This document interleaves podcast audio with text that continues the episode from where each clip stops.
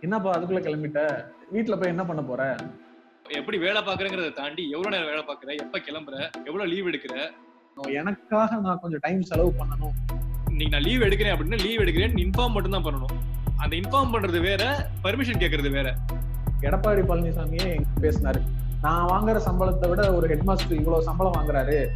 இவங்களுக்கு வாங்குற சம்பளம் பார்த்தா எதுக்கு ஸ்ட்ரைக் பண்றாங்க? சும்மா வேலையே பார்க்காம சம்பளம் வாங்குறதுக்காண்டி பண்றாங்க. எல்லாரும் உட்காந்துருக்காங்க இவன் மட்டும் கிளம்பி போறான். கொரோனா வந்ததுக்கு அப்புறம் ரொம்ப வந்து பொருளாதாரம் சுருங்கிருச்சுன்னு சொல்லிட்டு கம்ப்ளீட்டா நிறைய ஸ்டேட்ல லேபர் லாஸ் கம்ப்ளீட்டா தூக்கவே செஞ்சுட்டாங்க. Leave is a privilege not a right ஏன்டா உனக்கு வந்தா ரத்தம் எங்க ரத்தம் தக்காளி சட்னியா அப்படிங்கிற மாதிரி தான் இருக்கும். Hi Naveen hi Vinush hi Sabari hi Vinush okay இன்னைக்கு நம்ம இந்த எபிசோட்ல பேச போற விஷயம் வந்து என்ன அப்படின்னா பொதுவெளியில காமனா நிறைய விஷயங்களை எல்லாரும் டிஸ்கஸ் பண்ணும்போது இந்த ஒரு ஏரியாவை வந்து யாருமே இது வரைக்கும் பெருசா டச் பண்ணி இதை பத்தி பேசலையோ அப்படிங்கிறது வந்து எனக்கு நிறைய நாளா ஓடிட்டே இருக்கு. அது என்ன அப்படின்னா ஒர்க் லைஃப் பேலன்ஸ் அப்படிங்கிற ஒரு விஷயம் வந்து இப்ப என்ன மாதிரியான ஒரு கண்டிஷன்ல இருக்கு? இப்ப எல்லாரும் அதை என்னவா அண்டர்ஸ்டாண்ட் பண்ணிக்கிறாங்க? அப்படிங்கறத பத்தி பெருசா யாரும் வெளியில பேச மாட்டாங்களோ? அப்படிங்கிற ஒரு தாட் வந்து எனக்கு ரொம்ப நாளா இருந்துகிட்டே இருக்கு. ஸோ அதனால இன்னைக்கு அதை தான் நம்ம டிஸ்கஸ் பண்ண போறோம். இந்த டாபிக் வந்து என் மைண்ட்ல வர்றதுக்கு காரணமா இருந்தது வந்து ஒரு ஒரே ஒரு சிம்பிளான கொஸ்டின் தான். இது வந்து நான் நான் ஒர்க் பண்ற இடங்கள்ல ரெண்டு மூணு இடங்கள்ல வந்து நான் இத ஃபீல் பண்ணியிருக்கேன். அது என்ன அப்படின்னா நம்ம வந்து ஒரு ஜாப் வந்து இப்போ ஃபார் எக்ஸாம்பிள் ஒரு நைன் டு சிக்ஸ் ஜாப் இருக்கு அப்படின்னா அந்த சிக்ஸுக்குள்ள நம்ம ஒர்க் பண்ண வேண்டிய வேலையெல்லாம் முடிச்சுட்டு நம்ம போறோம் கிளம்புறோம் அப்படின்னா முக்கியமா அதுவும் நம்ம ஒரு பேச்சுலரா இருந்தோம் அப்படின்னா நம்ம கிளம்பும் போது காமனா எல்லார்ட்டையும் ஒரு கேள்வி வரும். அது ஆறு மணிக்கு கிளம்புனா கூட என்னப்பா அதுக்குள்ள கிளம்பிட்ட? வீட்டுல போய் என்ன பண்ண போற? இன்னும் கொஞ்ச நேரம் இருந்து ஏதாவது வேலையை பார்த்துட்டு ஃப்ரீ அப்புறம் போக வேண்டியதானே அப்படின்வாங்க இந்த கொஸ்டின் வந்து எனக்கு எப்பயுமே ரொம்ப ஒரு உறுத்தலை கொடுத்துக்கிட்டே இருக்கும். என்னன்னா நான் வீட்டுல போய் என்ன பண்ண போறேன் அப்படிங்கிறது அது அவங்களையே பாதர் பண்ணுது. நான் என்ன வேணா பண்ணிட்டு போறேன். நான் எனக்கு வேலை இருக்கோ இல்லையோ நான் ஏதோ ஒண்ணு பண்ணலாம். இல்ல நான் சும்மா இருக்கலாம். நான் ரெஸ்ட் எடுக்கலாம். ஏதோ பண்ணிட்டு போறேன். ஜஸ்ட் பிகாஸ் எனக்கு வந்து கல்யாணம் ஆகல எனக்குன்னு ஒரு தனியா ஒரு ஃபேமிலி இல்லை அப்படின்றதுனால எனக்கு போய் பண்றதுக்கு எதுவுமே இல்லைன்ற மாதிரி ஒரு கன்க்ளூஷன் வர்றாங்கல்ல. அது வந்து எனக்கு எப்பயுமே ஒரு ஒரு உறுத்தலாவே இருக்கு ஸோ அதை பத்தி நீங்க என்ன நினைக்கிறீங்க? நவீன் நீங்க இந்த மாதிரி ஏதாவது உங்களுடைய ஒர்க் பிளேஸ்ல ரியலைஸ் பண்ணிருக்கீங்களா? ஃபீல் பண்ணிருக்கீங்களா? நான் சொல்ற மாதிரி. ஆக்சுவலி நான் ஒரு ஒன் அண்ட் ஆஃப் இயர்ஸ் வந்து இந்தியாவில் ஒர்க் பண்ணேன்.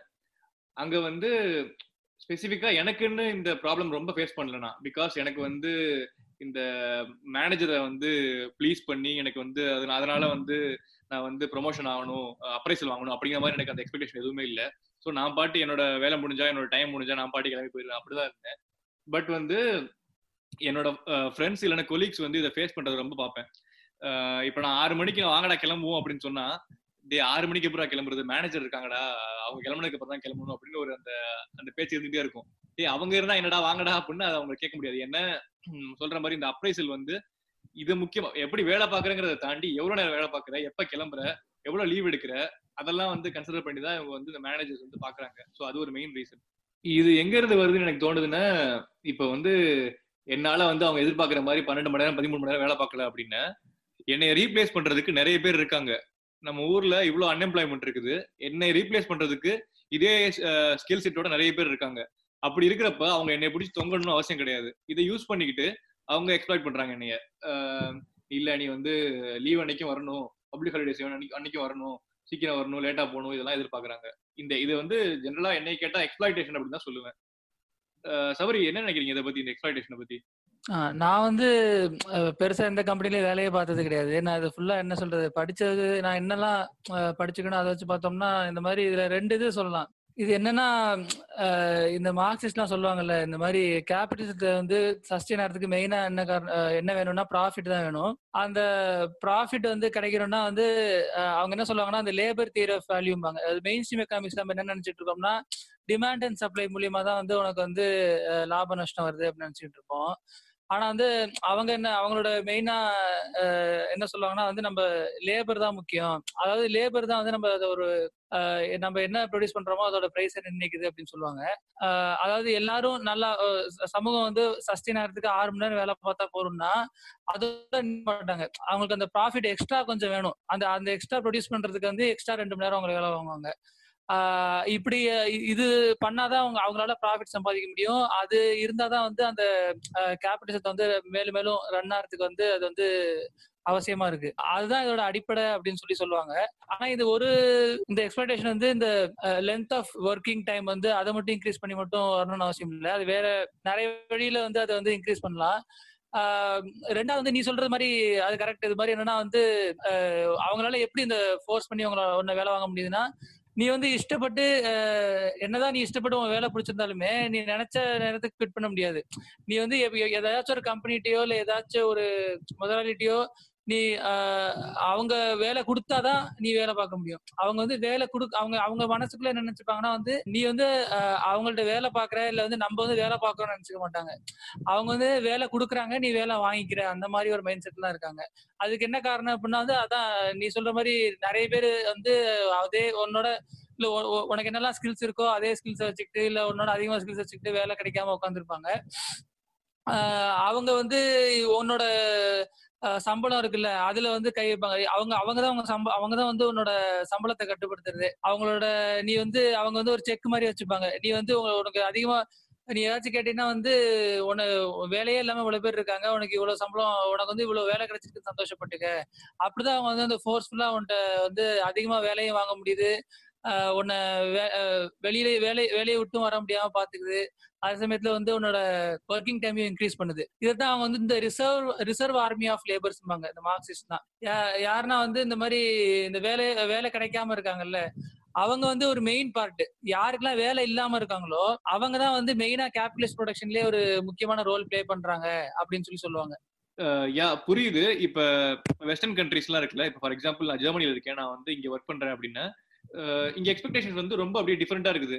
இங்க எயிட் ஹவர்ஸ் தான் ஒர்க் பண்றோம். அதுக்கு மேல ஒர்க் பண்ணக்கூடாதுங்கிறத எல்லா எம்ப்ளாயிஸும் கிளியரா இருக்காங்க. இன்னும் சொல்ல போனா ஒரு நாளைக்கு டென் ஹவர்ஸ் மேல நீங்க ஒர்க் பண்ண அப்படின்னா உன்னோட ஹையர் அபிஷியல்ஸ்க்கு அது ஒரு பெரிய ப்ராப்ளம் ஆகும். லேபர் யூனியன்ஸ்க்கு இந்த நோட்டிபிகேஷன் போனுச்சுன்னா ஏன் அப்படி நீங்க ஒர்க் பண்ணீங்க? அதுக்கான ரொம்ப சிவியரான கான்சிக்வன்சஸ் எல்லாம் ஃபேஸ் பண்ற மாதிரி இருக்கும். ஆல்தோ இதுவும் கேபிட்டலிசமா இருந்தாலும் இங்க மட்டும் இந்த வேல்யூஸ் எல்லாம் எப்படி அப்போல் பண்றாங்க? இங்க மட்டும் எப்படி வந்து இவ்வளவு எம்ப்ளாயிஸ்க்கு வந்து இவ்வளவு கம்ஃபர்டபுளா வச்சுக்கிறாங்க. இது இது வெறும் இந்த அன்எம்ப்ளாய்மெண்ட் இல்லாம இருக்குது இல்ல ரிசர்வ் ஆர்மி ஆஃப் லேபர்ஸ் இதனாலதான் இந்த வந்து டிஃபரன்ஸ் அப்படின்னு சொல்லலாமா? இதுல ஒரு விஷயம் நானும் ஆட் பண்ணிடுறேன். நீங்க சபரி அதோட சேர்த்து சொல்லுங்க. அஸ் அ சொசைட்டியாவே வந்து இந்தியன் சொசைட்டியை பொறுத்த வரைக்கும் இந்த மைண்ட் செட்டை வந்து எல்லாருக்கும் காமனா உருவாக்குறாங்க. ஏற்கனவே நீங்க சொன்ன மாதிரி உனக்கு வேலை தெரியும் நீ வேலை செய்யறன்ற மாதிரி இல்லாம we are at the mercy of the job givers அந்த லேபர்ன்றவங்க வந்து வேலை கொடுக்கறவங்களுடைய கண்ட்ரோல்ல தான் இருக்காங்க அப்படிங்கிற ஒரு மைண்ட் செட்டை எல்லாருக்கிட்டையும் காமனா உருவாக்குறாங்க. இது வந்து எப்படின்னா அஸ் அ ஹோலா ஒரு சொசைட்டியாவே வந்து இதை நம்ம பில்ட் பண்றாங்க. இன்னொரு விஷயம் இப்ப நீங்க சொன்ன மாதிரி இப்ப ஜெர்மனில இருக்கிற மாதிரியான அந்த ஒர்க்கிங் ஹவர்ஸ்னுடைய அந்த பிக்சட் ஒர்க்கிங் ஹவர்ஸ் இவ்வளவுதான் அப்படிங்கிறது வந்து இங்க பெருசா இம்ப்ளிமெண்ட் ஆக மாட்டேங்குது. இது இருந்துச்சு ஆக்சுவலா இங்க. இல்லாம இல்ல. பாஸ்ட்ல இருந்துச்சு ஆனா இப்ப இல்லாம இருக்கு. சோ அதுவும் இதுக்கு ஒரு காரணமா இருக்கு. ஆனா இதுல வந்து ரெண்டு விஷயம் இருக்கு. ஒண்ணு வந்து என்னன்னா அந்த மாதிரி மேலை நாடுகள்லாம் இருக்காங்கல்ல வெஸ்டர்ன் கண்ட்ரிஸ் மாதிரி ஜெர்மனி இங்கிலாந்து அந்த மாதிரி நாடுகள்லயும் ஒரு காலத்துல வந்து ஒர்க்கர்ஸ்லாம் வந்து பன்னெண்டு மணி நேரம் பதிமூணு மணி நேரம் வேலை பார்த்துட்டு தான் இருந்தாங்க. அது அப்ப வந்து இந்த இப்ப மார்க்ஸ் எழுதின காலத்துல வந்து அங்கேயே வந்து பன்னெண்டு ஸ்வெட் ஷாப்ஸ் அந்த மாதிரி இருக்கிறத பத்தி எல்லாம் நிறைய எழுதியிருப்பாரு. அதுக்கப்புறம் தான் அங்க வந்து இந்த மாதிரிலாம் ரொம்ப விட்டோம்னா வந்து புரட்சி வந்துடும் இல்லாட்டி மக்கள்லாம் வந்து ரொம்ப அதிருப்தி ஆயிடுவாங்க அப்படின்னு சொல்லிட்டு தான் வந்து இந்த மாதிரி லேபர் லாஸ் எல்லாம் கொண்டு வந்தாங்க. ரெண்டாவது வந்து நீ வந்து ரொம்ப எக்ஸ்பிளேஷன் பண்ண முடியாது. ஓரளவு ஒர்க்கர்ஸும் நல்லா இருந்தா தான் அவனுக்கு வந்து அந்த கேபிட்டலிசம் சஸ்டெயின் ஆகிறதுக்கு வந்து வசதியா இருக்கும். அதனால அங்க லேபர் லாஸ் தான் கொண்டு வந்தாங்க. அதனால எந்த ஒரு வளர்ந்த நாடு எடுத்துக்கிட்டாலுமே சரி ஜப்பானா இருக்கட்டும் சவுத் கொரியா இருக்கட்டும் அவங்களோட இயர்லி பீரியட்ல வந்து இந்த மாதிரிலாம் ரொம்ப இருக்கிறதா நான் படிச்சிருக்கேன். இந்த மாதிரி இப்ப வந்து சவுத் கொரியா எல்லாம் பாத்தீங்கன்னா வந்து ஒரு காலத்துல பன்னெண்டு மணி நேரம் வேலை பார்த்திருக்காங்க இந்த மாதிரி சின்ன சின்ன வீடுகள்லாம் இருந்திருக்காங்க. ஒரு காலத்துல அப்படிதான் இருந்தாங்க. அதனால ஏர்லி ஸ்டேஜ்ல பாத்தீங்கன்னா எல்லா நாடுகளுமே இது பொருந்தும். இந்தியா அப்படிலாம் கிடையாது. ரெண்டாவது விஷயம் என்னன்னா அங்க அவங்க மாதிரி மேலை நாடுகள்லாம் வந்து அவங்களுக்கு இதுவும் இருந்துச்சு. அவங்களுக்கு வந்து ஒரு எம்பையர் இருந்துச்சு. அவங்க வந்து நிறைய நாடுகளை வந்து காலனைஸ் பண்ணாங்க. அது அங்க வந்து அவங்களுக்கு இந்த ரிசோர்ஸ் கிடைக்கிறது அது மாதிரி டெவலப் ஆகுறதுலாம் ஈஸியா இருந்துச்சு. அவங்களுக்கு வந்து இதை நம்பி தான் இருக்கணும். இந்த மாதிரி லேபர் எக்ஸ்பெக்ட் பண்ணி மட்டும்தான் அவங்க அவங்களுக்கு ப்ராஃபிட் சம்பாதிக்கணும்னு அவசியம் இல்லாம போயிடுச்சு. ஆனா வந்து இந்தியா மாதிரி நாடுகள்லாம் வந்து தேர்ட் வேர்ல்ட் கண்ட்ரிஸ்க்கு வந்து எந்த ஒரு காலனியும் கிடையாது. எந்த ஒரு இதுவும் கிடையாது. அதனால வந்து அவங்களுக்கு வந்து ரொம்ப கஷ்டமா இருக்கு. அதனால வந்து இந்தியாவில வந்து குறிப்பா பாத்தீங்கன்னா இங்க ஒரு லேபர் லாஸே இல்ல. அங்க மேல நாடுகளாச்சும் அட்லீஸ்ட் வந்து ஒரு லேபர் லாஸ் இருக்கு இம்ப்ளிமெண்ட் பண்றாங்க. இங்க வந்து லேபர் லாஸும் இருக்கு. பேருக்கு ஒன்று இருக்கு. இல்லைன்னு சொல்ல வரல. ஆனா வந்து அது வந்து கொஞ்சம் பேருக்கு தான் அப்ளை அப்ளை ஆகும். இப்ப ஏற்கனவே பாத்தீங்கன்னா இப்ப வந்து எழுபது சதவீத மக்கள் வந்து அக்ரிகல்ச்சர் தான் பாத்துட்டு இருக்காங்க. அது மட்டும் இல்லாம ஃபார்மல் செக்டார்ல இருக்கிறவங்க வந்து டேட்டா படி வந்து கரெக்டா சொல்ல முடியல. வந்து ஒவ்வொருத்தரும் ஒவ்வொரு டேட்டா சொல்லுவாங்க. ஆனா மேக்சிமம் ஒரு எட்டு பர்சன்ட் தான் வேலை பாக்குறாங்க அந்த ஃபார்மல் செக்டார்ல மற்றவங்க எல்லாமே வந்து சும்மா அன்ஆர்கனைஸ் செக்டர்ல தான் இருக்காங்க. இந்த மாதிரி இருக்க லேபர் லாஸ்லாம் வந்து மெயினா வந்து ஃபார்மல் செக்டர்ல மட்டும்தான் அப்ளை ஆகிற மாதிரி இருக்கு. இன்ஃபார்மல் செக்டர்லயோ இல்ல வந்து ஃபார்மல் செக்டருக்குள்ளேயே வந்து கேஷுவல் லேபரர்ஸா இருக்காங்க. இல்லாட்டி வந்து டெம்பரரி வேலை பாக்குறவங்களுக்குலாம் அது அப்ளை ஆக மாட்டேங்குது. மூணாவது வந்து என்னன்னா இம்ப்ளிமெண்ட் பண்றதும் நிறைய இந்த small and medium scale enterprises எல்லாம் கூட லேபர் லாஸ் எல்லாம் இருக்கு. ஆனா வந்து அதை இம்ப்ளிமெண்ட் பண்றது ஏகப்பட்ட பிரச்சனை இருக்கு. ரெண்டாவது வந்து அவங்க அது வந்து ஒவ்வொரு நாட்டுக்குன்னு ஒரு லேபர் லா இருக்கு. அது ஒவ்வொரு ஸ்டேட்டும் மாத்திக்கலாங்கிற மாதிரி ஒரு ப்ரொவிஷன்ஸ் எல்லாம் இருக்கு. அந்த மாதிரிலாம் இருக்கிற சமயத்துல வந்து அது வந்து கிட்டத்தட்ட இம்ப்ளிமெண்டே பண்ண முடியாத அளவுக்கு இருக்கு. அதனால வந்து அதை யாருமே ஃபாலோ பண்ண முடியுதாங்க இங்க வந்து இது மாதிரி அந்த ஸ்மால் அண்ட் மீடியம் ஸ்கேலுக்குலாம் நிறைய ஸ்டேட்ல இல்ல முக்காவாசி இதுல வந்து எக்ஸப்ஷன்லாம் கொடுத்து வச்சிருக்காங்க. இது வந்து வளர்ற கம்பெனி இங்க போயிட்டு நம்ம லேபர் லாஸ்லாம் வந்து இது பண்ணோம்னா நம்மளுக்கு வந்து அந்த கம்பெனி வளர முடியாது ப்ராஃபிட் சம்பாதிக்க முடியாதுன்னு சொல்லிட்டு அந்த மாதிரிலாம் வேற எக்ஸப்ஷன்லாம் கொடுத்து வச்சிருக்காங்க. அதனால வந்து இங்க வந்து இம்ப்ளிமெண்ட் பண்றது வந்து ரொம்ப கஷ்டமா இருக்கு. இப்ப அது மட்டும் இல்லாம இப்ப ரீசெண்டா பாத்தீங்கன்னா இப்ப இந்த கொரோனா வந்ததுக்கு அப்புறம் வந்து ரொம்ப வந்து பொருளாதாரம் சுருங்கிருச்சுன்னு சொல்லிட்டு கம்ப்ளீட்டா நிறைய ஸ்டேட்ல வந்து லேபர் லாஸ் கம்ப்ளீட்டா தூக்கவே செஞ்சுட்டாங்க. இந்த லேபர் லாஸ்ல இருக்கிறதுல என்ன இதுன்னா இந்த சம்பளம் ஒரு விஷயம். இன்னொரு விஷயம் என்னன்னா வந்து இது மாதிரி அட்லீஸ்ட் உங்களுக்கு பேசிக்கான ஒரு டாய்லெட் இருக்கணும். ஒரு கம்பெனினா இவ்வளவு ஸ்பேஸ் இருக்கணும். அவங்களுக்கு வந்து அட்லீஸ்ட் ஒரு மினிமம் செக்யூரிட்டியாச்சும் ஹெல்த் செக்யூரிட்டி அது மாதிரி மினிமம் செக்யூரிட்டியாச்சும் கொடுக்கணும். அந்த மாதிரி ப்ரொவிஷன்ஸ் தான் இருக்கு. இப்ப லேபர் தூக்கிட்டதுனால இப்ப கம்ப்ளீட்டா அவங்களுக்கு எதுவுமே எந்த ஒரு இதுவுமே கிடைக்காம கிட்டத்தட்ட ஒரு என்ன சொல்றது இந்த அந்த ஸ்லேவரி மாதிரி ஆயிடுச்சு இப்ப வர வர. ஆமா இந்த எக்ஸ்பிளேஷன் சொல்றப்ப ஈவன் டெவலப்டு கண்ட்ரிஸ் கூட லோ காஸ்ட் கண்ட்ரீஸ்ல தான் போயிட்டு இவங்க மேனுஃபேக்சரிங் பிளான்ஸ் எல்லாம் வச்சு அந்த அங்க இருக்க லேபர்ஸ் எக்ஸ்பெக்ட் பண்றாங்கல்ல அதுவும் நடந்துட்டு தானே இருக்கு. ஆமா இப்ப பாத்தீங்கன்னா வந்து மேஜரா வந்து மேனுஃபேக்சரிங் எல்லாம் வந்து பெரிய பெரிய டெவலப் கண்ட்ரிஸுமே இந்த மாதிரி சைனா பங்களாதேஷ் அந்த மாதிரி வந்து மற்ற நாடுகள் ஷிஃப்ட் பண்ணிட்டாங்க. அதனால வந்து அங்க வந்து லேபர் லாஸ்லாம் இல்ல. அங்க வந்து பயங்கரமா எக்ஸ்பிளேஷன் ஓடிட்டு தான் இருக்கு. அதனால வந்து பேலன்ஸ் ஆயிடுது அது ஒண்ணுக்கு ஒண்ணு. சரி ஓகே வினுஷ் நான் உங்ககிட்ட கேட்கணும்னு நினைச்சிட்டு இருந்தேன். நம்ம இந்தியன் ஆஸ்பெக்ட்ல பாக்குறப்ப ஜென்ரலா நம்ம மேனேஜர் எம்ப்ளாயி ஆர் அந்த பாஸோட ரிலேஷன்ஷிப் அவங்க கூட அது எப்படி இருக்குது? அது எப்படி நீங்க பாக்குறீங்க? இத வந்து நம்ம ஜஸ்ட் மேனேஜர் எம்ப்ளாயி ரிலேஷன்ஷிப்னு பாக்குறத விட எம்ப்ளாயருக்கும் எம்ப்ளாய்க்கும் இருக்கிற ரிலேஷன்ஷிப்னா தான் நம்ம எடுத்துட்டு போகணும்னு நினைக்கிறேன். ஏன்னா ஒவ்வொரு மேனேஜர்ஸும் ஒரு வகையில எம்ப்ளாயிஸா தான் இருக்காங்க. இப்போ இந்த ப்ரெஷர் வந்து யாரால போட போடப்படுது அப்படின்னா தனக்கு வந்து சேலரி வந்து விஷயமா இல்லாம தனக்கு வந்து ப்ராஃபிட் விஷயமா இருக்கிற ஒரு ஆள் தான் வந்து தனக்கு கீழே இருக்கவங்க மேல இந்த ப்ரெஷரை வந்து போட்டுக்கிட்டே போறாங்க. ஸோ அப்படி போறப்ப ஒரு ஒரு லெவல்லையும் அது அப்படியே பாஸ் ஆகிக்கிட்டே போகுது. இப்போ அந்த மேனேஜர்ஸா இருக்கிறவங்களுக்கு வந்து பார்த்தோம் அப்படின்னா அவங்களுக்கு கீழே இருக்கிறவங்களுக்கு இந்த ஜாபை தாண்டி ஒரு லைஃப் இருக்கு அப்படிங்கிறத ஒண்ணு அவங்க புரிஞ்சுக்கிறதே இல்லை. இல்ல அவங்க புரிஞ்சுக்கிட்டாலும் புரிஞ்சுக்கிட்டதை அக்னாலேஜ் பண்றது இல்லை ஏன்னா நான் அக்னாலேஜ் பண்ணிட்டேன்னு வச்சுப்பேன் நான் அவனுக்கான ரைட்ஸ் கொடுக்க வேண்டிய இடம் வந்துடும் அப்ப கொடுக்கும்போது நான் எதிர்பார்க்கிற அவுட்புட்டை வந்து அவங்ககிட்ட இருந்து நான் என்னால எக்ஸ்பெக்ட் பண்ண முடியாதுன்ற மாதிரி ஒரு மைண்ட் செட் இருக்கு. இப்போ இந்தியால எனக்கு தெரிஞ்சு இந்த பிக்சட் ஒர்க்கிங் ஹவர்ஸ் அப்படிங்கறதே வந்து எக்ஸ்டிங்ட் ஆயிடுச்சு. லைக் வந்து உன்னுடைய ஸ்டார்டிங் டைம் மட்டும்தான் வந்து பிக்சடா இருக்கு. நிறைய சர்வீஸ் செக்டரை பொறுத்த வரைக்கும் நிறைய இடத்துல. நீ ஜாபுக்கு உள்ள வர்ற நேரம் இதுதான் அப்படின்னு பிக்ஸ் பண்றாங்களே தவிர முடியிற நேரம் இதுதான் அப்படிங்கறது வந்து இருக்கிற மாதிரி எனக்கு தெரியல. இப்ப முன் இது வந்து முன்னாடி இருந்ததுதான். இப்போ நீ ஃபார் எக்ஸாம்பிள் ஒரு முப்பது வருஷத்துக்கு முன்னாடி பார்த்தோம் அப்படின்னா ஒரு பிரைவேட்டான ஒரு கம்பெனில ஒருத்தர் வந்து கிளர்க்கா வேலை பார்க்கறாரு அப்படின்னா அவருக்கு வந்து ஒன்பது டு ஆறு ஜாப்னா ஆறு மணி மணி அடிச்சா டக்குனு வேலை முடிச்சுன்னு கிளம்பி போக முடியும். ஆனா இப்போ எப்படி இருக்கும் அப்படின்னா காலையில ஒன்பது மணிக்கு நான் ஜாபுக்கு வந்துடணும் வரலன்னா ஏன் லேட்டா வரேன்ற கொஸ்டின் இருக்கும். ஆனா சாயந்தரம் எனக்கு வேலை ஆறு மணி தான் டைமிங்கா இருக்குன்னு வச்சுக்கோமே நான் ஆறு மணிக்கு வேலையை முடிச்சுட்டு கிளம்புறேன் அப்படின்னா என்னுடைய கலீக்ஸ் நிறைய பேர் உட்காந்துருக்காங்கன்னு வச்சுக்கோமே அந்த ஆபீஸ்ல அப்போ அந்த மேனேஜருடைய எக்ஸ்பெக்டேஷன் என்னவா இருக்கு? எல்லாரும் உட்காந்துருக்காங்க இவன் மட்டும் கிளம்பி போறான். அந்த தாட்ல இருக்காங்க. என்னுடைய ஒர்க்கிங் டைம் ஆறு மணினா நான் ஆறு மணிக்கு முடிச்சு போறது வந்து என்ன தப்பு இருக்கு? அந்த பிக்சடு ஒர்க்கிங் ஹார்ஸ்ன்றத வந்து ரொம்ப கொஞ்சம் ஸ்ட்ராங்கா மறுபடியும் அந்த பழைய லெவலுக்கு கொண்டு வந்தா இதுல ஓரளவுக்கு நம்ம எக்ஸ்பெக்ட் பண்ற சேஞ்சஸ் வரும் அப்படிங்கிற அப்படின்னு நான் நினைக்கிறேன். ஆனா அது வர்றதுக்கான வாய்ப்புகள் வந்து நாளுக்கு நாள் குறைஞ்சுக்கிட்டே போற மாதிரி தான் இருக்கு. இப்போ சபரி சொன்ன மாதிரி அந்த எக்ஸ்பிளாய்டேஷன் அப்படிங்கிறது வந்து நீ இப்போ இந்த மணிக்கு நீ கிளம்பி போற உனக்கு கொடுத்த கொடுக்க உனக்கு கொடுக்கப்பட்ட வேலையை நீ முடிச்சுட்டு போற அப்படின்னா இன்னொரு ஒரு மணி நேரம் உன்னை உட்கார வச்சா இன்னொரு ஒரு மணி நேரத்துக்கான வேலையை நான் உன்ட்டு எக்ஸ்பெக்ட் பண்ண முடியும். அதுல இருந்து நான் ஒரு ப்ராஃபிட்டை பார்க்க முடியும் அப்படிங்கிற மனநிலை வந்து மேல இருக்கிற முதலாளிங்களுக்கு இருக்கிறப்ப கீழே இருக்கிறவங்களுக்கான ரைட்ஸையோ இல்ல ஒரு எம்பத்தியோ அவங்களுக்கு வந்து இருக்கிறது இல்ல பட் இது வந்து எஃபிஷியண்டா இருக்குன்னு நினைக்கிறீங்களா? நான் பர்சனலா கேக்குறேன். இப்ப நான் இங்க இருக்கிறதுனால சொல்றேன். ஜெர்மனில வந்து எயிட் ஹவர்ஸ் ஒர்க் பண்றீங்க அப்படின்னா. நீங்க ஒர்க் பண்ற எயிட் ஹவர்ஸுமே பெரிய டிஸ்ட்ராக்ஷன்ஸ் இருக்காது. நம்ம வந்து இப்ப நம்ம இந்தியா ஒர்க் பண்றோம் அப்படின்னா டீ பிரேக் ஒரு அரை மணி நேரம் எடுத்துக்குவோம். ரெண்டு மூணு டைம் எடுத்துக்குவோம் ஒரு நாளைக்கு. லஞ்ச் பிரேக்லாம் வந்து one hour one and half அந்த மாதிரி எடுத்து- எடுத்துக்குவோம். நான் நான் ஒரு நான் பார்த்து வச்சு சொல்றேன்.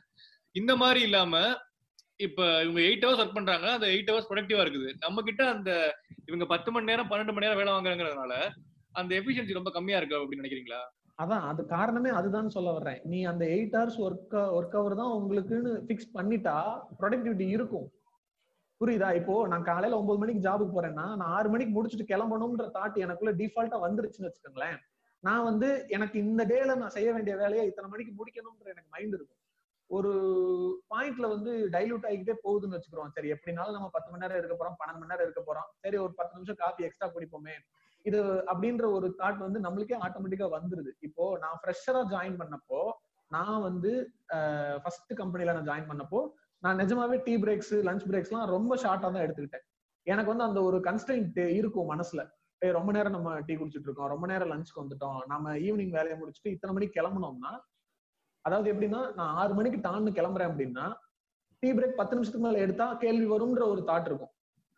அப்ப எனக்கு வந்து அதை கண்டினியூ பண்ணணும்ன்றது ஒண்ணு இருக்கும். இப்ப நான் என்னதான் அரை மணி நேரம் டீ எடுத்து குடிச்சாலும் இந்த பத்து நிமிஷம் நான் ஈவினிங் ஒரு அரை மணி நேரம் இருந்து நான் பேலன்ஸ் பண்ணிட்டு போறேனே அப்படின்ற ஒரு தாட் வரும்போது இப்போ எம்ப்ளாயிஸ் எல்லாருமே ஒரு பாயிண்ட்ல வந்து சரி எப்படினாலும் பத்து மணி நேரம் தான் எப்படினாலும் பன்னெண்டு மணி நேரம் தான் ஒரு மைண்ட் செட் வரும்போது ஆட்டோமேட்டிக்கா ப்ரொடக்டிவிட்டி குறையதான செய்யும். இதுல இப்போ வந்து நம்ம இந்த மாஸ்லோஸ் ஹைரார்கி ஆஃப் நீட்ஸ்னு சொல்லி சைக்காலஜில ஒரு தியரி சொல்லுவாங்க. அதை நீங்க கேள்விப்பட்டிருப்பீங்கன்னு நினைக்கிறேன்.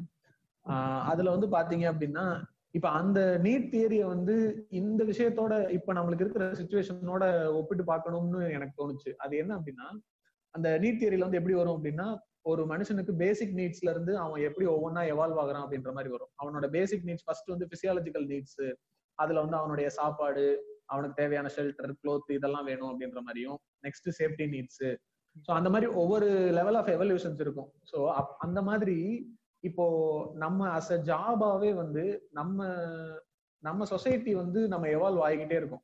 இப்போ ஒரு forty five fifty years back பார்த்து எடுத்துக்கிட்டோம்னு வச்சுக்கோமே ஒரு நைன்டீன் சிக்ஸ்டி செவன்டிஸ்ல ஒருத்தர் ஒரு பிரைவேட் கம்பெனிக்கு வேலைக்கு போறாங்க அப்படின்னா அப்ப இருந்தவங்களுடைய மனநிலையில எனக்கு இது ஒரு கெரியர் இது வந்து நான் இதுல வந்து ஒரு லாங் நான் வந்து இன்னும் ஹைட்ஸ்க்கு போகணும் நான் வந்து இதுல ஒரு பெரிய அச்சீவர் ஆகணும் அந்த மாதிரியான தாட்ஸ் இருக்கக்கூடிய ஆட்களுடைய பெர்சன்டேஜ் வந்து ரொம்ப ரொம்ப கம்மி. அப்போ மெஜாரிட்டியா வேலைக்கு போனவங்களுக்கு என்ன அப்படின்னா எனக்கு ஒரு நாள் எனக்கு இன்னைக்கு சாப்பாடுக்கு நான் வேலைக்கு போனாதான் உண்டுன்றப்ப அது எனக்கு ஒரு சேலரிடு ஜாபா இருக்கும்போது என்னோட லைஃப் சேஃப் அப்படின்ற மாதிரி நினைக்கிறவங்களா இருந்தாங்க. சோ அப்ப அவங்களுக்கு வந்து அவங்களுடைய தேவை வந்து பேசிக்கா எனக்கு வந்து இப்ப நம்ம இந்த மேஸ்லோஸ் தியரியில சொல்ற மாதிரி பேசிக்கான ஒரு சேஃப்டி நீடுக்காக தான் அவங்க அந்த ஜாபுக்கு போன மாதிரி இருந்துச்சு. எனக்கு சம்பளம் வாங்கணும் நான் வேலைக்கு போகணும் அதனால என் ஃபேமிலியை வந்து நான் ரன் பண்ணணும் அப்படிங்கிறது. இது வந்து நாளுக்கு நாள் எவால்வ் ஆகிக்கிட்டே வந்திருக்கு.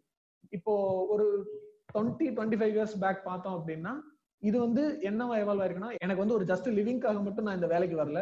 எனக்கு ஒரு லக்ஸரியான ஒரு லைஃப் எனக்கு வேணும். நான் வசதியா இருக்கணும். என் ஃபேமிலி வசதியா இருக்கணும். எனக்கு ஒரு பொருள் வாங்கணும்னு நான் நினைச்சேன்னா இதை வாங்க முடியுமா வாங்க முடியாதுன்னு நான் பயங்கக்கூடாது எனக்கு அந்த அளவுக்கு ஒரு நீட் வேணும் அப்படிங்கிற ஒரு லெவல்ல இருந்துச்சுன்னு சொல்லலாம். சோஷியல் ஸ்டேட்டஸ் ஆமா ஆமா. அந்த சோசியல் ஸ்டேட்டஸ்ங்கிறது ரொம்ப இம்பார்ட்டன்டான ஒரு விஷயமா வந்துச்சு. ஒரு எண்ட் ஆஃப் டுவெண்ட்டி சென்ச்சுரியில இன்னைக்கு சுச்சுவேஷன்ல நம்ம யோசிச்சு பார்த்தோம் அப்படின்னா இப்ப எல்லாருக்குமே இந்த மேஸ்லோஸ் தியரியில லாஸ்டா சொல்லுவாங்க செல்ஃப் ஆக்சுவலைசேஷன் அப்படின்னு சொல்லி. அதுல வந்து ஒவ்வொருத்தருக்கும் அவங்கவுங்களுக்கு உள்ள இருக்கக்கூடிய செல்ஃப் ரியலைசேஷன் அவங்களுடைய பொட்டன்சியலை எக்ஸ்ப்ளோர் பண்ணணும். அந்த மாதிரியான ஒரு ரியலைசேஷன் வரும். ஸோ இப்போ இப்போ வந்து அந்த மாதிரி ஒரு ஸ்டேஜஸ் ஸ்டேஜை வந்து இப்போ இருக்கிற ஜென்ரேஷன்ல வந்து நிறைய வந்து ரீச் பண்றாங்க. ஸோ அப்படின்றப்ப எனக்கு வந்து ஜாபுங்கிறது ஜஸ்ட் வந்து நான் போறேன் நான் சொல்ற வேலையை நீ செய்யி இத்தனை மணி நேரம் நீ வேலை செய்யி நீ செஞ்சுட்டு நீ கிளம்பு அப்படிங்கிற மாதிரி பண்றத வந்து நம்மளால அதை அக்செப்ட் பண்ணிக்கிற முடிய மாட்டேங்குது. இந்த மாதிரி ஒரு ரியலைசேஷன் வர்றப்பதான் நம்மளுக்கு வந்து என்ன இந்த என்ன தாட் வருது அப்படின்னா என்னுடைய லைஃப்ல வந்து என்னோட ஜாப் மட்டுமே எனக்கு முழு நேர வேலை இல்லை. எனக்கு அதை தாண்டி ஒரு லைஃப் இருக்கு. அதை தாண்டி என்னுடைய ஹாபியோ இல்லை என்னோட பேஷனையோ நான் எக்ஸ்ப்ளோர் பண்ணணும். எனக்காக நான் கொஞ்சம் டைம் செலவு பண்ணணும் அப்படிங்கிற ஒரு தாட் வருது. சோ அந்த மாதிரி ஒரு ஜென்ரேஷன் இப்ப வர்றப்பதான் நம்மளுக்கு வந்து இந்த ஜாப் வந்து முழுக்க அந்த ஏரியாக்குள்ள நம்மள போக விடாம நீ இன்னும் ப்ரொடக்டிவா இரு இன்னும் அதிகமா ப்ரொடியூஸ் பண்ணு எனக்கு என்னோட ப்ராஃபிட்டை நீ இன்க்ரீஸ் பண்ணுன்னு சொல்லும்போது வந்து நம்மளால அக்செப்ட் பண்ணிக்கிற முடிய மாட்டேங்குது.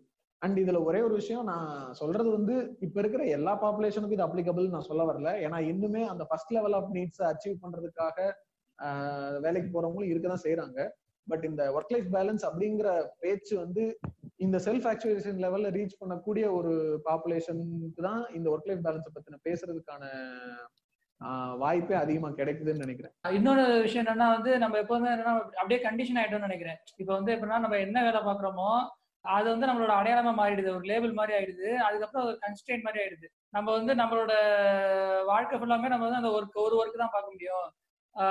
அப்படிங்கிற மாதிரி ஒரு ஒரு கன்ஸ்டன்ட் உருவாக்கி வச்சிருக்காங்க. இப்ப நம்ம இது வந்து காலம் தொட்டே இருக்கு. இது ஒரு ஆஸ்பெக்ட் இருந்தாலும் இன்னொரு ஆஸ்பெக்ட் இருந்தாலும் நம்ம வந்து மொனோட்டனஸா நம்ம வந்து ஒரே இதே திருப்பி திருப்பியும் ஒரு நாள் ஃபுல்லா பார்க்கும்போது நம்மளோட அந்த ஒர்க்கை அசோசியேட் பண்ணிடுறாங்க. நம்ம அதை விட்டு வெளில வராம போயிடுது.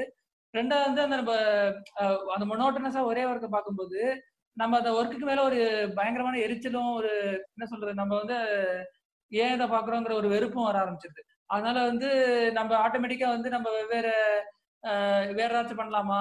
இல்ல வேற ஏதாச்சும் பண்ணலாமாங்கிற ஒரு எண்ணம் வந்து ஆட்டோமேட்டிக்கா உருவாயிடுது. இது வந்து நம்ம வந்து இது ஒண்ணுக்கு ஒண்ணு ரீஎன்ஃபோர்ஸ் பண்ற மாதிரி இருக்குன்னு நான் நினைக்கிறேன். நீங்க சொல்றது ரொம்ப உண்மை. ஆக்சுவலா இன்னைக்கு இருக்கிற ஜெனரேஷன்ல நம்ம ஃப்ரெண்ட்ஸ்குள்ள நிறைய பேர்கிட்ட நம்ம பேசும்போதே இதை கேட்டுக்கிட்டு இருக்க முடியுது. ஜாயின் ஒரு டொமைனுக்கு உள்ள போய் ஃபர்ஸ்ட் ஒரு டூ த்ரீ இயர்ஸ்லயே இந்த தாட் வர ஆரம்பிச்சிருது. என்ன நம்ம ஒரே மாதிரி வேலை செஞ்சுக்கிட்டு இருக்கோம்? இதை தான் நம்ம லைஃப் ஃபுல்லா செய்ய போறோமா? அப்படின்ற மாதிரி ஒரு மாதிரி சீக்கிரமா சேச்சுரேட் ஆயிருதுன்னு நினைக்கிறேன். ஆமா இதுக்கு பேர் வந்து ஏலினேஷன் சொல்லுவாங்க. அதாவது என்னன்னா ஃபர்ஸ்ட் நம்ம வந்து நம்ம என்ன வேலை பார்க்குறோமோ அதுலேருந்து நம்ம ஏலியனேட் ஆயிடுறோம். ரெண்டாவது வந்து நம்ம ஃபெல்லோ ஒர்க்கர்ஸ்லேருந்து நம்ம ஏலியனேட் ஆயிடுறோம். இப்போ அவங்களுக்குள்ள நம்மளுக்கு நிறைய காம்படிஷன் வருது. ரெண்டாவது வந்து நம்ம நம்மளோட ஹியூமன் நேச்சர்லேருந்து இப்போ நம்ம சா சாதாரணமாகவே ஹியூமன் நேச்சர் என்னன்னா ரொம்ப மொனோட்டனஸாக இருந்தாலோ இல்லாட்டி வந்து ஒரே வேலையை திருப்பி திருப்பி பார்த்தாலும் ஒரு அழுப்பு ஏற்படும். ரெண்டாவது வந்து என்னன்னா நம்ம வெவ்வேறு இதை பார்க்கணும். நம்ம வந்து ஒரு நம்ம நம்ம இஷ்டப்பட்டு தான் ஒரு வேலையை பார்க்கணுங்கிறது தான் ஹியூமன் நேச்சரு அது அது இல்லாம இங்க வந்து என்னன்னா அத மனு மிருகங்களுக்கு மனுஷங்களுக்கு என்ன வித்தியாசம் பாங்கன்னா நம்ம வந்து ஒரு நம்ம என்ன இதை ப்ரொடியூஸ் பண்றோமோ அதை வந்து நம்ம வந்து ஒரு இஷ்டப்பட்டு நம்மளுக்கு கண்ட்ரோல் இருக்கணும். நம்ம எதை ப்ரொடியூஸ் பண்றோமோ அது மேல நம்மளுக்கு ஒரு கண்ட்ரோல் இருக்கணும். அது இல்லாம போச்சுன்னா நம்மளுக்கு வந்து ரொம்ப மெக்கானிக்கலா ஆயிடுறோம் நம்ம. அதனால அந்த வகையில ஒரு எலினேஷன் இருக்கு. நாலாவது வந்து நம்ம என்ன ப்ராடக்ட் ப்ரொடியூஸ் பண்றோமோ அதுவே நம்மளுக்கு வந்து ஒரு எனிமி மாதிரி ஆயிடுது. ஆஹ் அது மேலேயே ஒரு வெறுப்பு உண்டாக ஆரம்பிச்சு ஆமா இப்ப இந்த மாதிரி பேஷனை ஃபாலோ பண்றது ஜாபை குவிட் பண்ணிட்டு போறது கம்ப்ளீட்டா வேற ஒரு பார்ட் போறதெல்லாம் வந்து நான் கேள்விப்பட்டு முன்னாடிலாம் இந்த மாதிரிலாம் எதுவுமே பண்ண மாட்டாங்க யாருமே. ஒரு ஜாப்னா அதுலயே ஃபிக்ஸ் ஆயிருவாங்க. இப்போ ஒரு ரீசெண்டா ஒரு மேபி டென் ஃபிஃப்டீன் இயர்ஸா தான் வந்து இந்த மாதிரி ஹார்ட்டை ஃபாலோ பண்றது பேஷனை ஃபாலோ பண்றதுலாம் அது ஸ்டார்ட் பண்ணிருக்காங்க. அது எனக்கு தெரிஞ்சு ஒரு நல்ல விஷயம் தான் நல்ல சேஞ்ச் தான் சொல்லுவேன். ஒரு பாயிண்ட்ல ஆக்சுவலா நம்ம வந்து அந்த நம்மளுக்கு பிடிச்ச விஷயத்த நம்மளுக்கு பேஷனேட்டான ஒர்க்கை வந்து நம்ம ஒரு கரியரை எடுத்து போகும்போது அதுல ஒர்க் லைஃப் பேலன்ஸ்னு பேச வேண்டிய தேவையுமே குறைஞ்சிரும்னு நினைக்கிறேன். ஆனா நம்மளுக்கு வந்து பிடிக்காத அல்லது நம்மளால முழு நேரமா ஒரு இன்ட்ரெஸ்டிங்கா பண்ண முடியாத ஒரு விஷயத்த முழு நேர லைஃபா எடுத்துட்டு பண்ணும்போது தான் நம்மளுக்கு லைஃப்னு தனியா ஒண்ணு வேணும். இதை தாண்டி எனக்கு ஒண்ணு வேணும்ன்ற டாபிக்மே நம்மளுக்குள்ள வருது. பண்ற ஒர்க் பிடிக்குதுன்னு சொல்றீங்கல்ல? இப்ப எனக்கு தெரிஞ்சு இந்த கொஸ்டின் வந்து நம்ம இன்டர்வியூஸ்ல இப்ப இந்தியால வந்து இன்டர்வியூஸ் எடுக்கிறாங்க அப்படின்னா அதை- பத்தி ஒரு கன்சிடரேஷன் கொடுப்பாங்களான்னு தெரியாது. நான் இங்க ஜெர்மனில பாக்குறது என்ன அப்படின்னா ஒரு இன்டர்வியூ கூப்பிடுறாங்க அப்படின்னா நம்மளுக்கு அந்த ஃபீல்டு எவ்வளவு அசோசியேட் ஆகுது? நம்மளுக்கு அந்த ஒர்க் பண்ண பிடிச்சிருக்கா அப்படின்னு கேட்பாங்க. அது எல்லா இன்டர்வியூஸ்லயுமே மெயினா இருக்கும். நான் வந்து எனக்கு இந்த இந்த ஜாப் பிடிச்சிருக்கு. எனக்கு இது நான் இன்ட்ரெஸ்டடா பண்ணுவேன் அப்படிங்கறது அவங்களுக்கு புரிஞ்சாதான் என்னை எடுக்கிறத கொஞ்சம் அதிகமா இன்ட்ரெஸ்ட் காட்டுவாங்க. சோ அந்த விஷயமே இல்லாம இருக்குல்ல. பர்சனல் லைஃப் இன்ட்ரெஸ்ட் இந்த பேஷன் இதை பத்தி எதுவுமே அந்த தாட்ஸே இல்லாம இருக்குது. இதெல்லாம் விடுங்க. இப்ப என் பர்சனல் விஷயத்துக்காக நான் லீவ் எடுக்கிறத கேட்க வேண்டியிருக்குல்ல இந்தியால. என்னோட லீவ் ஒரு மாசம் ஒரு வருஷத்துக்கு எனக்கு வந்து இருபது லீவ் எக்ஸாம்பிள் இருக்கு அப்படின்னா அந்த இருபது லீவ் எப்ப எப்ப எடுக்கணும் அப்படிங்கறத நான் கேட்க வேண்டியிருக்குது. ஆனா வெஸ்டர்ன் கண்ட்ரீஸ்ல அப்படி கிடையாது. இன்னைக்கு நான் லீவ் எடுக்கிறேன் அப்படின்னா லீவ் எடுக்கிறேன் இன்ஃபார்ம் மட்டும் தான் பண்ணணும் ஓகேவா அந்த இன்ஃபார்ம் பண்றது வேற பர்மிஷன் கேட்கறது வேற. இப்ப நான் எக்ஸாம்பிள் எப்படி சொல்றேன் அப்படின்னா நான் இந்தியாவில் ஒர்க் பண்ணப்ப நான் பெங்களூர் ஒர்க் பண்ணிட்டு இருந்தேன். சென்னையில இந்த பொங்கலுக்கு ஒரு லீவ் வருது. ஓகேவா பொங்கலுக்கு லீவ் வர்றப்ப அதை பிரிட்ஜ் பண்ண நடுவில் ஒரு நாள் ஒர்க்கிங் டே வருது. அந்த டேவை நான் லீவ் எடுத்தேன் அப்படின்னா எனக்கு நாலு நாள் அஞ்சு நாள் லீவ் கிடைக்குது. ஓகேவா ஸோ அந்த லீவ் எடுக்கணும்னு நான் வந்து சொல்றேன். பட் வந்து என்னோட மேனேஜர் வந்து இல்ல இல்ல நீ கண்டிப்பா வந்தே ஆகணும் அப்படிங்கிறாரு. நான் எப்படி சென்னையில இருந்து பெங்களூருக்கு இதுக்காக ஒரு நாள் வர முடியுமா? இந்த எக்ஸ்பெக்டேஷன் இருக்குல்ல இது அநியா இது அநியாயங்கிறது தெரிஞ்சு எக்ஸ்பெக்ட் பண்றாங்களா அதுதான் பிரச்சனை அப்படின்னு சொல்றேன். அதான் அந்த அநியாயம் எப்படி வருதுன்னா அந்த மேனேஜரும் அந்த நாள்ல வேலைக்கு வர வேண்டியது இருக்குல்ல. அவரோட ஃபேமிலில இருக்க முடியாது. நீ மட்டும் எப்படி உன் ஃபேமிலியோட இருப்பன்ற மாதிரி வந்துருதோ என்னவோ. அந்த ஆளு பெங்களூர்லயே இருக்கான். அவனுக்கு ஒரு நாள் வரது பிரச்சனை கிடையாது. சென்னையில இருந்து வந்துட்டு போகணுங்கிற எதிர்பார்க்க எதிர்பார்ப்பு இருக்குல்ல. எல்லாருமே ஒரே சுச்சுவேஷன்ல இருந்தா எதிர்பார்க்கறது சரி. அப்படி ஒரு அவன் மட்டும் கம்ஃபர்டபுளா இருக்கான்? நான் மட்டும் இல்லங்கிறது பிரச்சனை இருக்குல்ல? நவீன் நீங்க கொஞ்சம் கோவப்பட்டீங்க. அவன் கிடக்குறான். இல்ல அதான் இப்போ வினுஷ் சொன்ன மாதிரி அது ரொம்ப அருமையான பாயிண்ட் நினைக்கிறேன். அதாவது என்னன்னா நம்ம வந்து இந்த அவங்களே ஒரு டிஸ்டிங்ஷனை ஏற்படுத்திடுறாங்க. நம்ம ஒர்க் வேற நம்ம லைஃப் வேற ரெண்டுத்தையும் பிரிச்சு விட்டுறாங்க. அதான் இப்ப நீங்க சொல்றீங்கல்ல இப்ப வந்து இந்தியால இருக்கிற செட்டப்பும் ஜெர்மனில இருக்கிற செட்டப்பும் வெவ்வேறு மாதிரி இருக்குன்னு சொல்றீங்கல்ல? இப்போ வந்து எனக்கு என்ன டவுட்னா ஒருத்தர் வந்து விரும்பி அந்த வேலை செஞ்சாலுமே அந்த பேஷன் என்னதான் பேஷன் இருந்தாலுமே இந்தியால வந்து வேலை பார்க்கும்போது ஒரு அலுப்பு தட்டுற மாதிரியும் இல்ல வெளிநாடுகள் வேலை பார்த்தா பேஷனோட கண்டினியூஸா வேலை பார்க்க முடியுங்கிற மாதிரி டிஃபரன்ஸ் இருக்கா? அப்படின்னு எனக்கு வந்து கேட்கணும்னு தோணுது. எனக்கு என்னென்ன பேஷன்ங்கிறத தாண்டி எனக்கு வந்து இங்க எக்ஸ்ட்ரா டைம் நிறைய கிடைக்குது. ஒர்க்குங்கிறது இல்லாம எனக்கு அது அது தவிர நிறைய பண்ண முடியுது என்னால. இப்ப நான் ஃபார் எக்ஸாம்பிள் பாட்காஸ்ட் பண்றேன் அப்படின்னா அதுக்கு அவ்வளவு டைம் என்னால ஒர்க் போயிட்டு வந்து ஈவினிங்ல ஸ்பெண்ட் பண்ண முடியுது. இந்த மாதிரி ரிலாக்ஸேஷன் அதுவும் இல்லாம வெக்கேஷன்ஸ் ஒரு வருஷத்துக்கு முப்பது நாள் வெக்கேஷன் இருக்குது. அதை அது இல்லாம நான் ஓவர் டைம் பண்றதெல்லாம் என்னால வந்து ஹாலிடேஸா கன்வெர்ட் பண்ணிக்க முடியும். இந்த மாதிரி எனக்கு பெனிஃபிட்ஸ்லாம் இருக்கிறதுனால எனக்கு லைட்டா சளிப்பு தட்டுற மாதிரி இருந்துச்சுன்னா எனக்கு ஒரு பிரேக் வேணும் அப்படின்னு தோணுச்சுன்னா எடுக்க முடியுது நினைச்ச நேரத்துல. ஆனா இந்தியாவில அது பண்ண முடியாது. அதுதான் பிரச்சனை. நம்பர் ஆஃப் வெக்கேஷன்ஸ் ரொம்ப கம்மி. எனக்கான உரிமைகள் ரொம்ப கம்மி. இதை பண்ண முடியும். எனக்கு அது தோணுச்சுன்னா அதை பண்ணலாம் அப்படிங்கிறது இல்லாம போயிருது. எக்ஸாக்ட்லி நீங்க சொன்ன மாதிரி அந்த உரிமைகள்ன்றதே கிடையாது. அதாவது நீங்க ஏற்கனவே சொன்ன மாதிரி ஒரு லீவ் இருக்குன்னாலும் அதை வந்து நான் எடுக்க முடியாது. இங்க ஒரு ஒரு வார்த்தை சொல்லுவாங்க. அது எல்லா இடத்துலயும் இருக்கா? இல்ல இந்தியால மட்டும் தான் இருக்கான்னு எனக்கு தெரியல. Leave is a privilege not a right அப்படின்னு ரூல் புக்ல இருக்கும். அது வந்து நீங்க எடுக்கிறதுக்குன்னு கேட்கலாம். ஆனா நீங்க கண்டிப்பா எடுத்துக்கிற முடியும் அப்படின்ற மாதிரி அர்த்தம் கிடையாது. அது நாங்க கொடுத்தாதான் நீங்க எடுக்கணும் அப்படிங்கறத இன்டைரக்டா பாலிசியில ஹெச்ஆர் பாலிசியில மென்ஷன் பண்ணிருக்காங்க.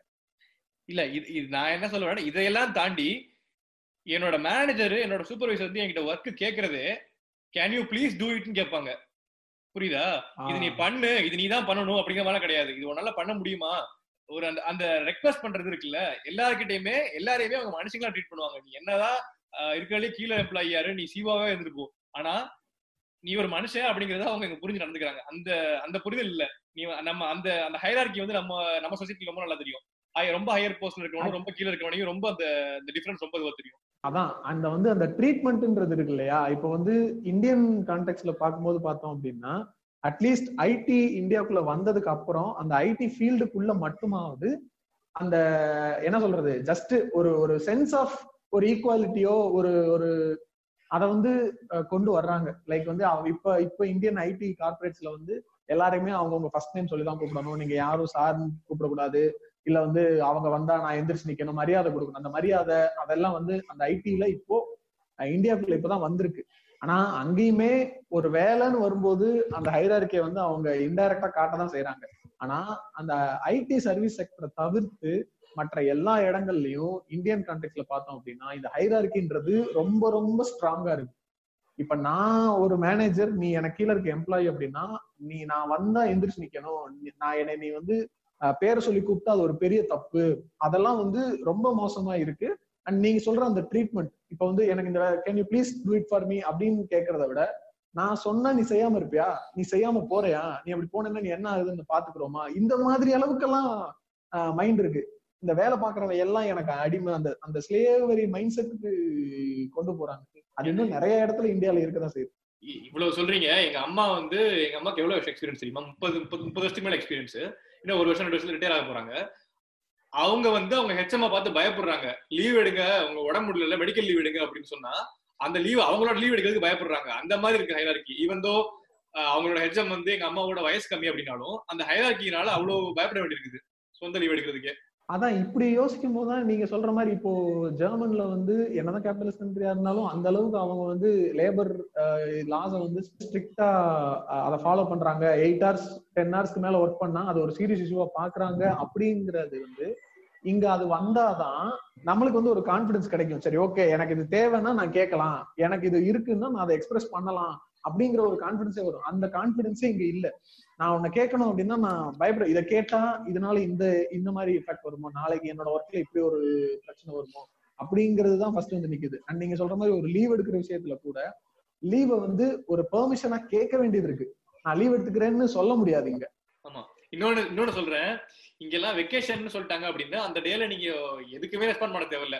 நீங்க போன் பண்ணாலோ இல்ல மெயில் பண்ணாலோ எதுக்குமே ரெஸ்பாண்ட் பண்ண தேவையில்ல. ஃபோன் பண்ணா எடுக்கவே எடுக்காமலே கூட இருக்கலாம் நீங்க. அந்த மாதிரி. அந்த மாதிரி நம்ம ஊர்ல இருக்க முடியல நீங்க என்னதான் வந்து உங்களுக்கு உடம்பே சரியில்லைனாலுமே ஏதாவது ஹாஸ்பிட்டலே இருக்கீங்கனாலும் அதை இன்ஃபார்ம் பண்ணணும் இது பண்ணணும் அப்படின்லாம் இருக்கும்ல. இப்போ ஒரு முக்கியமான விஷயம் அப்படின்னா கான்டாக்ட் பண்ணுவாங்க அப்படிலாம் இருக்கும்ல. அந்த மாதிரிலாம் இருக்காதீங்க. அதான் you should be always available on phone and email and whatever kind of communication possible அப்படின்னு சொல்லி. அதான் இத. நீங்க சொல்லும்போது ஆக்சுவலா இந்த பாயிண்ட வந்து நான் சொல்லணும்னு நினைச்சேன். டெக்னாலஜி வந்து நம்மள நம்மளுடைய பர்சனல் லைஃப்குள்ள ரொம்ப நம்மளுடைய ஜாப வந்து கொண்டு வந்துருச்சு அப்படின்னு நினைக்கிறேன். ஏன்னா இப்போ ஒரு டுவெண்ட்டி இயர்ஸ் பேக் பார்த்தோம் அப்படின்னா உங்களுக்கு ஜஸ்ட் டெலிஃபோன் தான் இருக்கு அப்படிங்கிறப்ப நீங்க ஆறு மணியோட உங்க ஒர்க் முடிஞ்சு நீங்க வீட்டுக்கு வந்துட்டீங்கன்னு வச்சுக்கோங்களேன் உங்களுக்கு வந்து அந்த ஜாபோட உங்களுடைய டிஸ்கனெக்ட் வந்து கம்ப்ளீட்டா வெளியே வந்துருவீங்க. ஆனா இப்போ மொபைல் போன் இருக்குன்றதுனால நீங்க ஜாப் விட்டு வந்ததுக்கு அப்புறமா உங்களுக்கு ஒரு அங்க ஒரு வேலையில ஒரு தேவை வருதுன்னா உடனே கால் பண்றது. ஆனா இப்போ இன்னும் இன்னைக்கு இருக்கிற நிலைமைக்கெல்லாம் ரொம்ப வேர்ஸ்டா போயிட்டு இருக்குது. என்ன அப்படின்னா ஒவ்வொன்றுக்கும் ஒரு வாட்ஸ்அப் குரூப் ஒவ்வொரு ஆபீஸ்க்கு ஒரு குரூப் அதுல ஒரு ஒரு மேனேஜருக்கு ஒரு குரூப் இருபத்தி நாலு மணி நேரம் அதுல நீங்க அவைலபிளா இருக்கணும் லீவா இருக்கட்டும் இல்ல ஒர்க்கிங் டேவா இருக்கட்டும் ஒரு விஷயம் அந்த குரூப்ல போஸ்ட் பண்ணா நீங்க அதை பார்க்கணும் அதுக்கு வந்து ரெஸ்பாண்ட் பண்ணணும். இதுல நம்ம மார்க் வேற என்ன பண்ணிட்டாருன்னா எல்லாத்துக்கும் ரீட் யாருன்னு வேற காட்டிக்கிட்டாரா நீ பாத்துட்டு எனக்கு இன்னும் ரெஸ்பாண்ட் பண்ணாம வேற இருக்கியா? அப்படின்னு வேற அது ஒரு பெரிய பஞ்சாயத்து ஆனா நீங்க எல்லாத்தையும் டெக்னாலஜி மேல பிளேம் பண்ணிடுவீங்க. பண்ற தப்பு நீங்க. இப்ப இங்கே தான் அதே டெக்னாலஜி இருக்குது. டெக்னாலஜினால ஹோம் ஆஃபீஸ் பண்ண முடியுது. எயிட் ஹவர்ஸ் பண்றவங்க இங்கேயும் எயிட் ஹவர்ஸ் தான் பண்றாங்க. நீங்க எது பண்ணாலும் தப்பா தான் பண்ண போறீங்க. அதை பண்றதுக்கு நீங்க டெக்னாலஜி மேல குறை சொல்லிக்கிறீங்க அவ்வளவுதான். டெக்னாலஜியை வந்து குறைன்னு சொல்லல. அத வந்து எப்படி யூஸ் பண்றோம்? அதான் நம்மளுடைய ரெஸ்பான்சிபிலிட்டி தான் அதை எப்படி யூஸ் பண்றோம்னு. அதை இங்க வந்து எல்லாத்தையுமே இவங்களுக்கு சாதகமா இப்படி மாத்திக்கிறாங்க அப்படிங்கறது தான் சொல்ல வரேன். அதெல்லாம் அது மென்டாலிட்டி டிபெண்ட் தான். டெக்னாலஜியா என்னவா இருந்தாலுமே இப்படி பண்ணதான் போறாங்க அப்படின்னு சொல்றேன் இன்னொரு விஷயம் என்னன்னா இந்தியாவை பொறுத்த வரைக்கும் கொஞ்ச நாள் முன்னாடிலாம் வந்து ஸ்ட்ரைக்கிங்லாம் பண்ணா ரொம்பலாம் வந்து பப்ளிக் சென்டிமெண்ட் அவங்களுக்கு அகேன்ஸ்டா இருக்காது. ரெண்டாவது வந்து சில சமயம் பப்ளிக் அது பாட்டு ஸ்ட்ரைக் பாட்டு பண்ணிட்டு இருப்பாங்க இவங்க பாட்டு இருப்பாங்க. இப்போ வந்து என்னன்னா இது மாதிரிலாம் போராட்டம் பண்ணாலே அவங்க வந்து ஒரு ஸ்கெப்டிக்கலா பாக்குறாங்க. அவங்க வந்து இது மாதிரி இவங்க இவங்களுக்கு வாங்குற சம்பளம் பார்த்தா எதுக்கு ஸ்ட்ரைக் பண்றாங்க? சும்மா வேலையே பார்க்காம சம்பளம் வாங்குறதுக்காண்டி பண்றாங்க. இப்ப ரீசெண்டா இந்த ஜாக்டோஜியோ வந்து ஸ்ட்ரைக் பண்ணாங்க டீச்சர்ஸ்லாம் அவங்க வந்து ஏற்கனவே இவ்வளவு சம்பளம் இருக்கு இவங்களுக்கு இந்த சம்பளம் போறாதா? அப்படின்னு சொல்லி ஆரம்பிச்சாங்க எனக்கு என்ன சந்தேகமா இருக்குன்னா நம்ம மென்டாலிட்டியே வந்து மாறிடுச்சோ இல்ல மென்டாலிட்டி இப்படி ஒரு லேபர் ரைட்ஸ்னு ஒண்ணு அப்படிங்கிற கான்செப்டே இல்லையோ? அந்த மாதிரி தோணுது எனக்கு. இல்ல ஒரு நெகட்டிவ் அவேர்னஸ் கிரியேட் கிரியேட் பண்றாங்க ஆக்சுவலா இப்போ இப்போ கவர்மெண்ட்ஸே இப்போ ரீசெண்டா பாத்தீங்கன்னா எடப்பாடி பழனிசாமியே எங்கேயோ ஒரு ஐ திங்க் சட்டமன்றத்திலயோ எங்கேயோ பேசினாரு. நான் வாங்குற சம்பளத்தை விட ஒரு ஹெட் மாஸ்டர் இவ்வளவு சம்பளம் வாங்குறாரு அது பத்தலன்னு சொல்லிட்டு இப்படியும் வந்து ஸ்ட்ரைக் பண்றாரு. அவர் ஒரு லட்சம் சம்பளம் வாங்குறாரு. ஆனா அவருக்கு இவ்வளவுதான் வேலை அப்படின்ற மாதிரி ஒரு கவர்மெண்ட் எம்ப்ளாயை பத்தி அந்த கவர்மெண்டோட ஹெட்டா இருக்கிற ஒருத்தர் பப்ளிக்ல சொல்றாரு பப்ளிக் கிட்ட. அப்போ இது வந்து பப்ளிக் கிட்ட எப்படி போய் ரீச் ஆகும்? அப்போ ஓ ஒரு ஹெட் மாஸ்டருக்கு இவ்வளவு சம்பளம் வாங்குறாங்களா? அவங்க என்னதான் வேலை பாக்குறாங்க இதுக்கு இவ்வளவு சம்பளம் கொடுக்குறாங்கன்னு அவங்களுக்கு தோணும். இப்ப இந்த மாதிரி ஒரு நெகட்டிவ் அவேர்னஸ் நெகட்டிவ் ப்ரீச்சிங் வந்து கவர்மெண்ட் சைடு இருந்தே வரும்போது அப்ப மக்கள் அதை அப்படித்தானே எடுத்துக்கிற அவங்க மைண்ட் அப்படிதானே அதை எடுத்துக்கிறோம் இதுக்கு என்ன காரணம்னா இந்தியால வந்து இந்த ஃபார்மல் செக்டர்ல இருக்கிறவங்க மட்டும்தான் கொஞ்சமாச்சும் சம்பளமே வாங்குறாங்க. மத்தவங்க எல்லாம் வந்து ரொம்ப குறைச்ச சம்பளம் வாங்குறதுனால இவங்களுக்கு வந்து இவங்களுக்கு கொடுக்குற சம்பளமே வந்து ரொம்ப அதிகமா தெரியுது. அந்த அதனால வந்து இப்ப மத்த இப்ப பாத்தீங்கன்னா அன்னாரணை செக்டர்ல இருக்கிறவங்க வந்து ஒரு லாஸ்மே கிடையாது. குறிப்பா நம்ம வீட்டுல வேலை பாக்குறவங்க இல்லாட்டி மத்த மேனுவல் லேபர் பாக்குறவங்களுக்கு எல்லாம் சம்பளம் ரொம்ப குறைச்சிருக்கு அவங்களுக்கு மினிமம் வேஜ் கேரண்டி அது மாதிரி எதுவுமே இல்லாததுனால இந்த மாதிரி ஃபார்மல் செக்டர்ல வேலை பார்க்குறவங்களோ இல்ல கவர்மெண்ட் செக்டர்ல வேலை பார்க்குறவங்க வாங்குற சம்பளம் வந்து ரொம்ப அதிகமா தெரியுதுன்னு நினைக்கிறேன். ஆமா அதான் நான் கஷ்டப்படுறேன்ல. நீங்களும் கஷ்டப்படுங்க அப்படிங்கிற மாதிரி எதிர்பார்க்குறாங்க. பட் அதை தாண்டி நீங்க இந்த அண்ணா கணேஷ் செக்டர் இந்த வீட்டுல வேலை பார்க்குறவங்க எல்லாம் சொல்றப்ப அவங்கள நம்ம ட்ரீட் பண்றதுலயே ரொம்ப ப்ராப்ளம்ஸ் இருக்குது. ஃபார் எக்ஸாம்பிள் இந்த கொரோனா டைம்ல பார்த்தா நம்ம இந்த அண்ணா கணேஷ் செக்டர் இந்த வீட்டுல வேலை பார்க்குறவங்க அப்படின்னு இருக்காங்கல்ல இவங்கள ட்ரீட் பண்றதுலயே ரொம்ப ப்ராப்ளம்ஸ் இருக்குது. எப்படி சொல்றேன் அப்படின்னா இப்போ ஒரு டீச்சரோ இல்ல வந்து ஒரு கவர்மெண்ட் எம்ப்ளாயோ இருக்காங்கன்னு அவங்க ஈவந்தோ இப்ப கொரோனா டைம்ல ஒர்க் பண்ண முடியல அப்படின்னாலும் அவங்களுக்கு வந்து ஃபுல் சேலரி வந்துருது. ஆனா இந்த வீட்டுல வேலை பாக்குறவங்களுக்கு இவங்க வந்து ஒரு வீட்டுல ஒரு ஆயிரம் ரூபாய் கொடுக்குறதோ ரெண்டாயிரம் ரூபாய் கொடுக்குறதோ யூஷுவல் சம்பளத்தை அவங்ககிட்ட கொடுக்குறது ஐ மீன் வேலைக்கு வராம கொடுக்குறது இவங்க ஒரு பெரிய விஷயமா ஒரு தியாகமா பாக்குறாங்க இதே தான் கவர்மெண்ட் உங்களுக்கு பண்ணுது நீங்க அப்படிதான் வாங்கிட்டு இருக்கீங்க. ஆனா நீங்க ஒருத்தவங்களுக்கு தரது உங்களுக்கு அவ்வளவு கஷ்டமா இருக்குது. அத வந்து அவங்க வந்து ஏதோ அதை வச்சு அவங்க பங்களா கட்ட போற மாதிரி உங்களுக்கு உங்களுக்கு அந்த சேலரி வரல அப்படின்னா உங்களுக்கு சேவிங்ஸ் இருக்கும். அதை மேனேஜ் பண்றது கொஞ்சமாவது உங்களுக்கு சோர்ஸ் இருக்கும். ஆனா அவங்களுக்கு இந்த டெய்லி அவர் இந்த வீக்லி வேஜ் இல்ல இல்ல அப்படின்னா எவ்வளவு கஷ்டப்படுவாங்க? அந்த பேசிக் எம்பத்தி கூட இல்லைன்னா எப்படி நியாயமா இருக்கும் அது?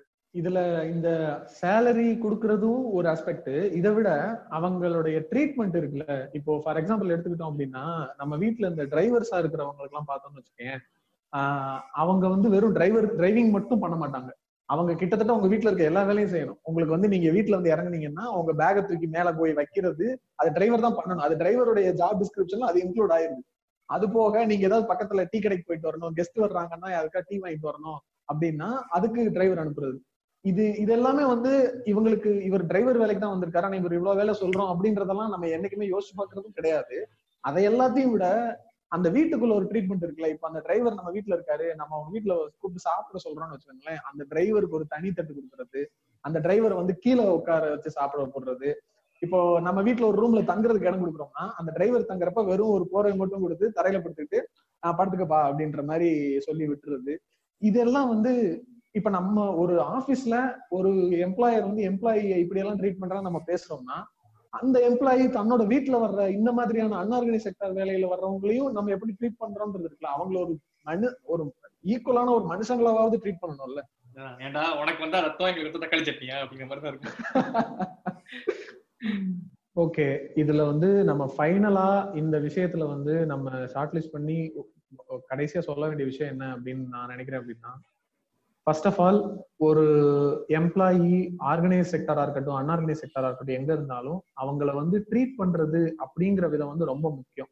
அவங்கள வந்து நீ எனக்கு கீழே நீ எனக்காக வேலை செய்யற அந்த ஒரு அந்த மென்டாலிட்டியை மாத்திட்டு நம்மளுக்கு ஒரு சர்வீஸ் தேவை அதை அவங்கள்ட்ட இருந்து நம்ம வாங்கிக்கிறோம். நம்மளுக்கு ஒரு ஜாப் தேவை அதை அவங்கள்ட்ட இருந்து நம்ம செஞ்சுக்கிறோம். அதுக்கான சம்பளத்தை நம்ம அவங்களுக்கு கொடுக்குறோம். அந்த ஒரு மெச்சூர்டு லெவல் ஆஃப் அண்டர்ஸ்டாண்டிங் ஓவராலா ஜாப்ல இருக்கவங்களுக்கும் வரணும் எம்ப்ளாயர்ஸ்க்கும் வரணும். அதே நேரம் சொசைட்டில இருக்கிறவங்களுக்கும் புரியணும். ஒருத்தவங்க போராட்டம் பண்றாங்கன்னா அவங்களுடைய ரைட்ஸ்க்காக தான் போராட்டம் பண்றாங்க. அவங்களுக்கான தேவையை தான் அவங்க கேட்கறாங்க அப்படிங்கிற மென்டாலிட்டி வரணும். இன்னொரு விஷயம் நம்ம சொன்ன மாதிரி இந்த லேபர் லாஸ் இந்த லேபர் லாஸ்ல என்ன என்ன மாதிரியான சேஞ்சஸ் கொண்டு வந்தா அது வந்து நம்மளுடைய சொசைட்டிக்கு வந்து நம்ம இந்தியன் சொசைட்டிக்கு வந்து இன்னும் இந்த ஒர்க் லைஃப் பேலன்ஸ் வந்து பெட்டரா கொண்டு வரும். யா என்ன கேட்டா இந்த எம்ப்ளாயி ஒர்க் ஃபோர்ஸ் இதெல்லாம் இல்லாம ஜென்ரலா மத்தவங்களை நம்ம ட்ரீட் பண்றப்பயே பேசிக் எம்பத்தியோட ட்ரீட் பண்ணணும் அப்படிங்கறதா என்னோட பாயிண்ட் கரெக்ட் தான். அதாவது எப்பவுமே இந்த ஆக்டிவிஸ்ட் அவங்க எல்லாம் பேசும்போது பெரிய பெரிய மேட்டர் தான் பேசுவாங்க. ஆனா ஒரு சின்ன ஒரு ஆர்கனைசேஷனுக்குள்ள என்ன நடக்குது? எப்படி ஒருத்தர் வேலை வாங்குறது? எப்படி வேலைன்னா என்ன? சூப்பர்விஷன்னா என்ன? எப்படி அவ்வளோ எப்படி வந்து இந்த வேலை மொனோட்டனஸா இருக்கு? இதை பத்திலாம் அவ்வளவா பேச மாட்டேங்கிறாங்க. அதெல்லாம் வந்து கண்டிப்பா பேசணும்னு நான் நினைக்கிறேன். இன்னொரு விஷயம் என்னன்னா வந்து இப்ப ஏற்கனவே வந்து இந்தியாவில வந்து லேபர் லாஸ்லாம் வீக்கா தான் இருக்கு. அது என்ன அது வந்து வெறும் சம்பளம் மட்டும் இல்லை இல்ல இந்த மாதிரி ஒரு பேசிக் கம்யூனிட்டிஸ் இல்ல பேசிக் ட்ரீட்மெண்ட்லாம் கூட அதுல ப்ரொவிஷன்ஸ் இருக்குன்னு நினைக்கிறேன். அப்படி இருக்கும்போது இவங்க வந்து இந்த கொரோனா இந்த பொருளாதாரம் வந்து பாதிக்கிறதுலாம் காரணமாக காட்டி மேலும் மேலும் அதை வந்து டைவெர்ட் பண்ணிட்டே இருக்காங்க. அதனால வந்து அதாவது ஏற்கனவே ஃபார்வர்டா மேலும் மேலும் இம்ப்ரூவ் பண்ணுவாங்கன்னு பார்த்தா அவங்க மேலும் மேலும் பின்னாடி தள்ளிட்டு போயிட்டு இருக்காங்க. அதனால அதை பத்தி பேச வேண்டிய அவசியம் வந்து கூடவே இருக்கு இப்ப இந்த சூழ்நிலையில.